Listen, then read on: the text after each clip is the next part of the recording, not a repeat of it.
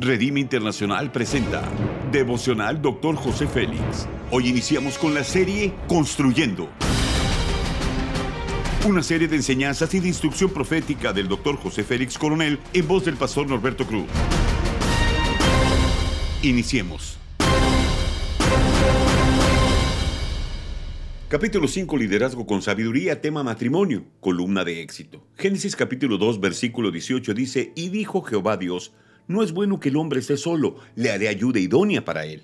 Un matrimonio efectivo es la base del éxito en la vida. Los principios son los siguientes.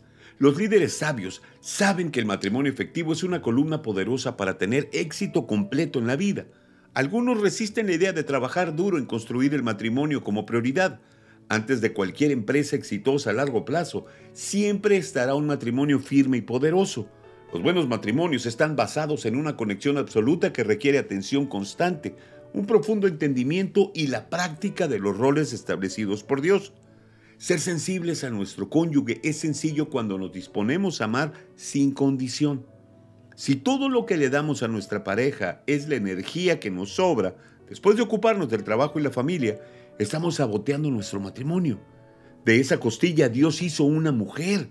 Cuando se la llevó al hombre, el versículo 23, este dijo, esta vez tengo a alguien que es carne de mi carne y hueso de mis huesos. Le llamaré hembra porque Dios la sacó del hombre. Génesis capítulo 2, versículo 22 y 23. A través del matrimonio, dos personas se unen en una sola esencia, complementándose el uno con el otro para cumplir el propósito para el cual fueron creados. El deseo de intimidad es en realidad una expresión del deseo de unirnos con nuestra parte perfecta. A través de la relación sexual expresamos esta unidad de propósito eterno. Desde Génesis capítulo 4 versículo 1, el hombre tuvo relaciones sexuales con su mujer Eva y ella quedó embarazada y tuvo un hijo. Cuando un hombre y una mujer adquieren un compromiso marital, forman una profunda conexión espiritual. El deseo sexual no es un deseo como cualquier otro, está reservado para el propósito de formar una unidad intencional con la pareja. Dice Hebreos 13:4, honroso sea en todos el matrimonio y el hecho sin mancilla, pero a los fornicarios y a los adúlteros los juzgará Dios. Los líderes efectivos toman el matrimonio como columna poderosa en un futuro exitoso. La aplicación es la siguiente. El secreto para tener un matrimonio realmente exitoso es que Dios está en medio. Ser bueno con tu pareja es una forma de parecerse a Dios, quien nos creó para darnos placer. El sabio Salomón dijo que es mejor dos que uno, y cordón de tres dobleces no se rompe fácilmente. Un cordón representa al esposo, al segundo a la esposa y el tercero a Dios. Haz conmigo esta declaración de fe.